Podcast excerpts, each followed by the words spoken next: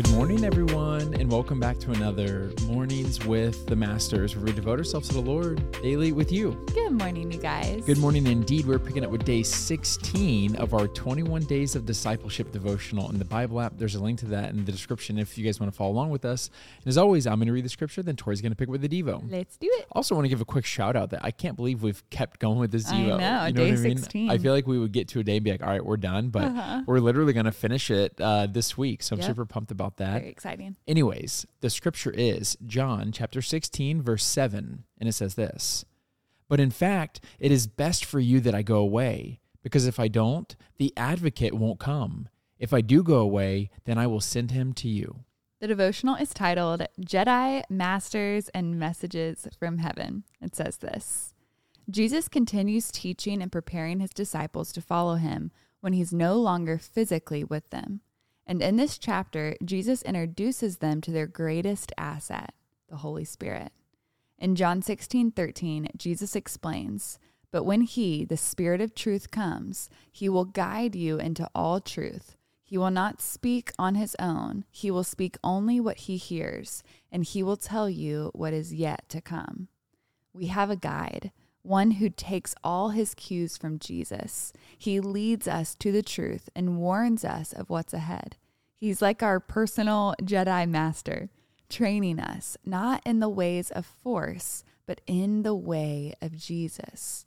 We can be 100% confident in how the Holy Spirit prompts us because his directions are incoming messages from heaven. Jesus literally said it was to our advantage that he left and the Spirit came. How could anything possibly be better than actually being with Jesus? Because while Jesus led externally, the Spirit leads internally. Jesus ascended to heaven, not so that he would be removed from us, but so that he would actually be even closer to us by his Spirit who is at work in us. When we give him space to operate in us, he fills us with hope and power to follow Jesus even more closely. This internal guidance and motivation flows into action and ultimately transformation. Still a little confusing? Think about a remote controlled car. You can manually push it around and make it go wherever you want it to go. However, when you put a fully charged battery inside of it and steer it with a controller, you're no longer in direct contact with the car, but it's a heck of a better way to drive. That's what Jesus was saying.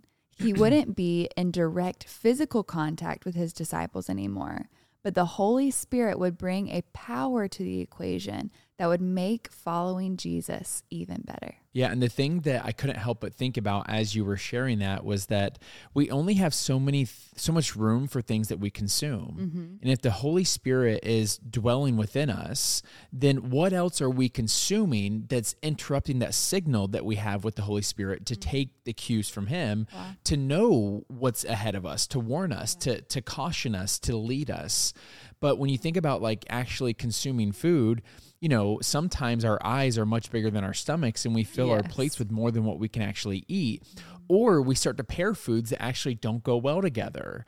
And I think it's really important for us to understand that at the same time we have devotional time like this, or you're reading the Bible, you're going to the church, you're consuming the Spirit, you're getting ready to be led in Christ.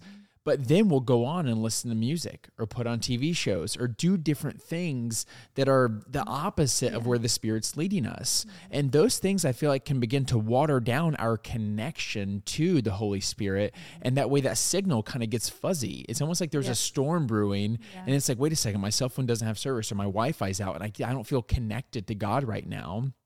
Well, it's because we're consuming a bunch of things that are interrupting that connection. Yeah. And I think it's just really important for us to understand that the Holy Spirit isn't the only voice that's Trying to get our vying attention. for our attention Yeah. inside of us.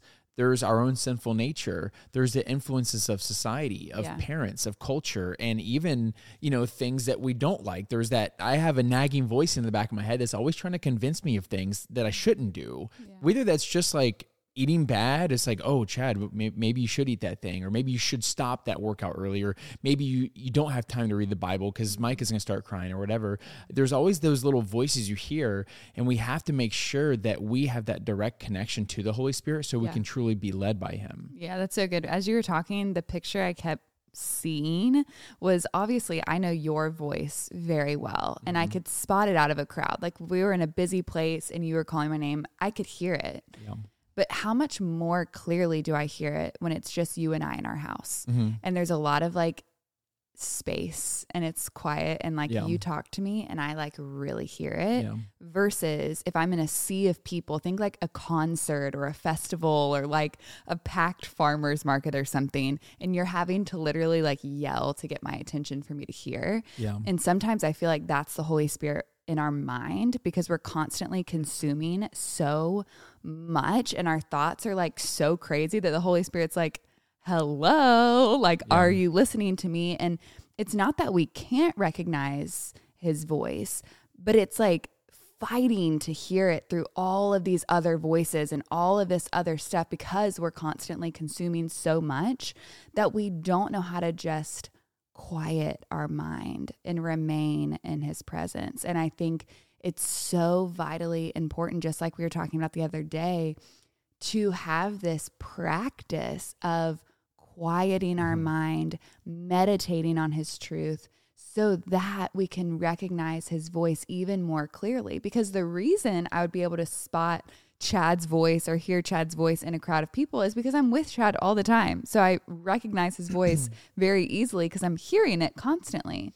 But if you're not hearing the voice of the Holy Spirit constantly, consistently in your life, then it's going to be really, really hard for you to hear him when he's like trying to get your attention inside of your sea of thoughts. Yeah. And I just want to read one more thing because I think this topic is so important. Mm-hmm. And to be completely transparent with you, I don't want to just like share a few mo- motivational thoughts and then just be like, bye, see yeah. ya. This topic's too important for that. Mm-hmm. And there's a scripture that I love to let you know as you're listening or you're watching that you're not the only one struggling with this mm-hmm. about how everything else is vying for your attention. And it's hard to sometimes discern what is God saying and it happened to the prophet Elijah in 1 Kings chapter 19 verses 11 through 13. It's one of my favorite pieces of scripture. It says this.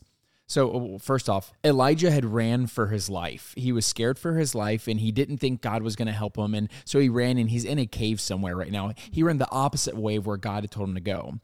And it picks up and says uh, this The Lord said, Go out and stand on the mountain in the presence of the Lord, for the Lord is about to pass by. Then a great and powerful wind tore the mountains apart and shattered the rocks before the Lord. But the Lord was not in the wind. After the wind, there was an earthquake, but the Lord was not in the earthquake. After the earthquake came a fire, but the Lord was not in the fire. And after the fire came a gentle whisper. Mm-hmm. When Elijah heard it, he pulled his cloak over his face and went out and stood at the mouth of the cave. Then a voice said to him, What are you doing here, Elijah? And I got goosebumps because sometimes I think we all want these insanely powerful revelations of the Lord, the Holy Spirit to scream at us to say certain yeah. things. And sometimes the Spirit does speak in that still small yep. voice, that little whisper, mm-hmm. where we have to be so quiet in order to actually hear yes. God's prompting. And that's actually to our benefit because we're like, well, why would God do that? Well, wait a second. Maybe He's showing us that all those noises that are around you are actually not good for you maybe you do need to turn your phone off. Maybe you do need to get off social media. Maybe you do need to limit how often you're spending time with friends or maybe you maybe you do need that extra time with the Lord. Mm-hmm. We can't negate or discount how special that time is and how personal he wants to get with you. Mm-hmm. Do you not think that God knew why Elijah ran to that cave? But he wanted Elijah to know. So he asked yeah. him the question. He says, What are you doing here, Elijah? And he created a, a conversation with someone who's struggling to know what to do. And that's how personal god wants to be with you but you need to get away with him in order to hear that. Yeah that's so good. It reminds me of the quote that we heard in the jesus revolution mm-hmm. movie that says the truth is quiet. It's the lies that are loud. That's good. And sometimes we have to get quiet to hear the truth. Yeah. You ready to pray sign out? I am Dear Heavenly Father, Lord, we thank you for this beautiful reminder um, of who you are, Lord, and how powerful your spirit within us is. Lord, would you help us today quiet our minds and meditate on your truth? Would you make your voice ever so clear to us, Lord? that we won't be distracted by the things of this world, that the attacks of the enemy that come into our mind as thoughts that scream so loudly, Lord, we pray against that today. That we would be able to hear you, that we'd be able to experience you, like, because we want to be led by you. We want to be led by the Holy Spirit, but we can't be if we don't recognize your voice, Lord. So help us recognize your voice today. We pray this in Jesus' name. Amen. Amen, God. Amen, God. Amen, y'all. When else that perfect time to break out the worship music, break out the journal, and continue pressing to Lord. Yes. And y'all don't forget that you are God's masterpiece. And don't forget that we love you. We love you guys, and we're talking to you tomorrow. Sayonara.